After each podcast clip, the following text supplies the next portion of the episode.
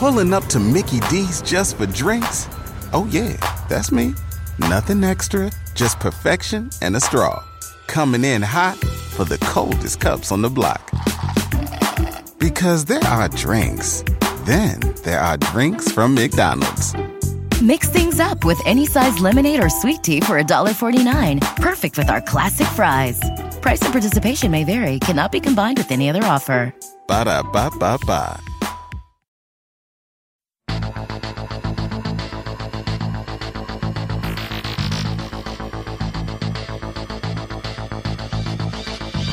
Hi, I'm Dr. Sabrina Stierwalt, and I'm Everyday Einstein, bringing you quick and dirty tips to help you make sense of science. A flurry of stories recently hit my timeline claiming that NASA had discovered a parallel universe where time runs backward. I was immediately suspicious because none of those stories actually came from NASA. And as the famous astronomer Carl Sagan once said, extraordinary claims require extraordinary evidence. So, what is the evidence? First, let's look at what we mean by a parallel universe. The term can take different meanings in science fiction stories versus scientific theory. Theory tells us that in an infinitely big universe, there are only so many ways all the stuff inside it can be arranged before those patterns have to start repeating themselves. To put this in more relatable terms, a common analogy is to take a deck of cards and lay out all of the cards in the order you find them. Now shuffle that deck and lay the cards out again. Repeat this exercise enough times and you're destined to repeat the same order, eventually.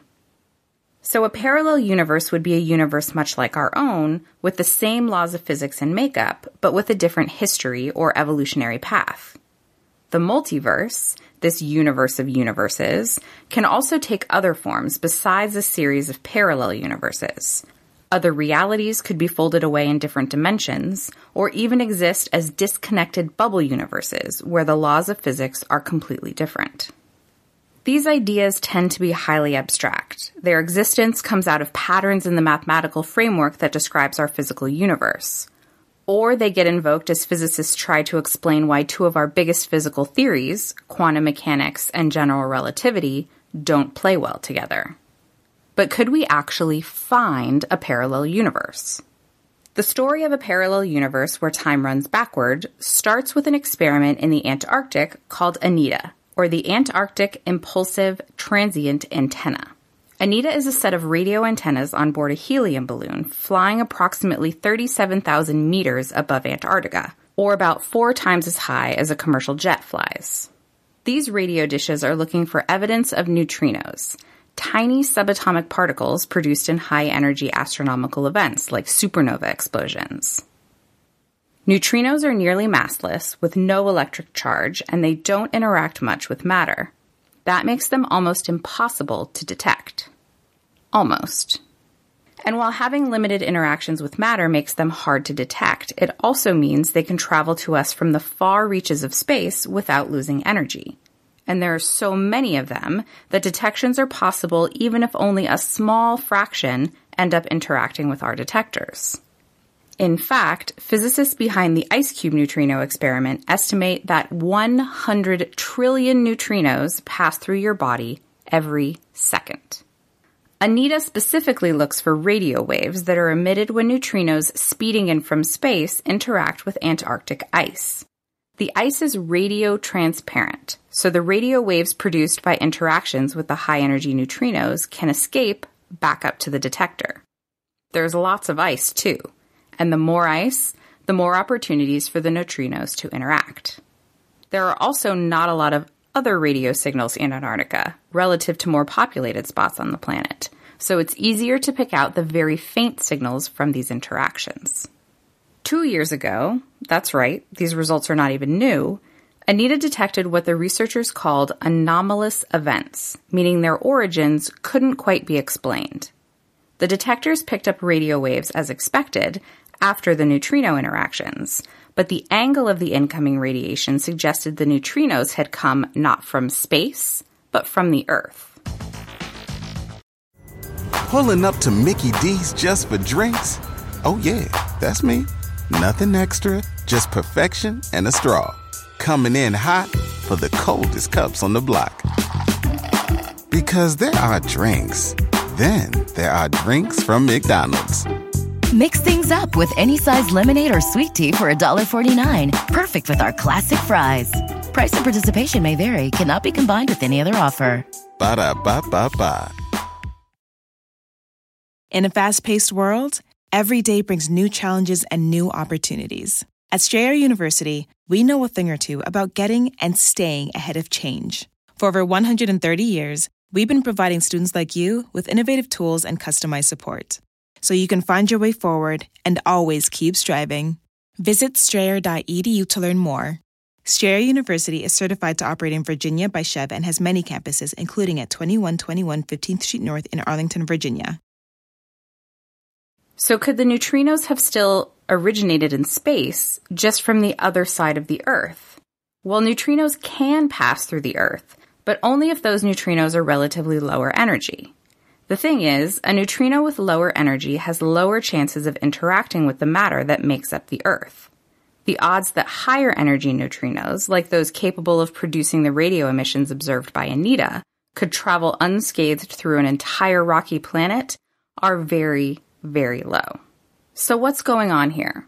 Well, scientists don't know yet, but a few explanations have been proposed. For starters, we know the odds of these high energy neutrinos passing through the Earth are incredibly low. But if the odds are non zero and enough of these neutrinos are produced, some of them will make it through. That would be the most straightforward explanation. But if the answer was that a few neutrinos pass through Earth despite the incredible odds against that happening, we would have expected another neutrino detector, IceCube, to have made similar detections. It did not. Another possible straightforward explanation systematics. An inconsistency or glitch in the detector would be an easier explanation than having to invoke a parallel universe.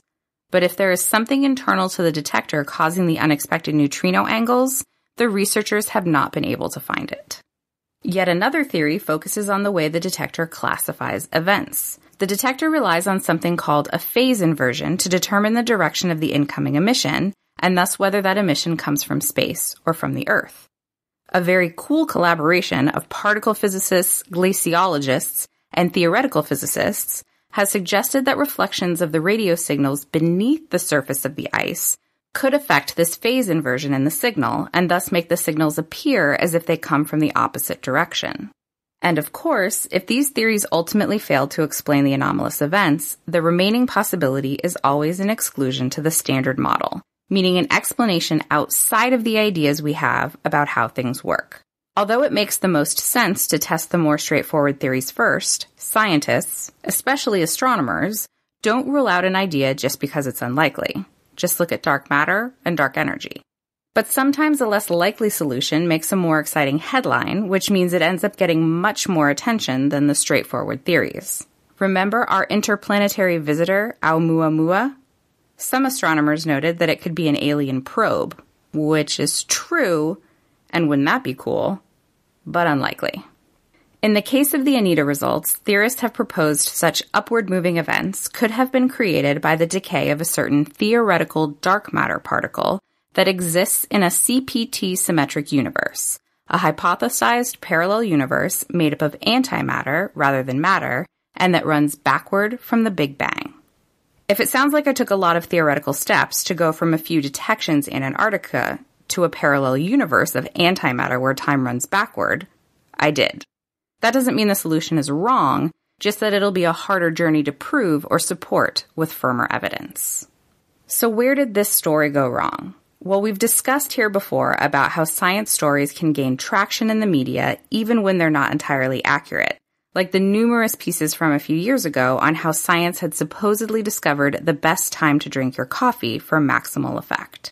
In this case, the problem appears to be rooted in authors either not taking the time to trace results back to their original source, or perhaps extrapolating their own ending to an original New Scientist article that's behind a paywall. And of course, there is something appealing about an alternate parallel universe. Maybe there we can correct our failures or fix our mistakes.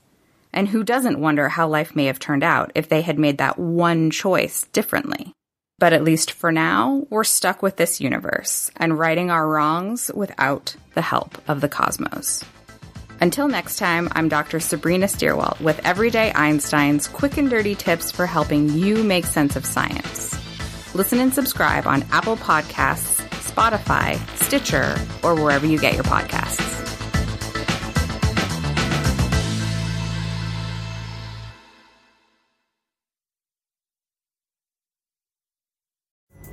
Pulling up to Mickey D's just for drinks? Oh, yeah, that's me. Nothing extra, just perfection and a straw. Coming in hot for the coldest cups on the block.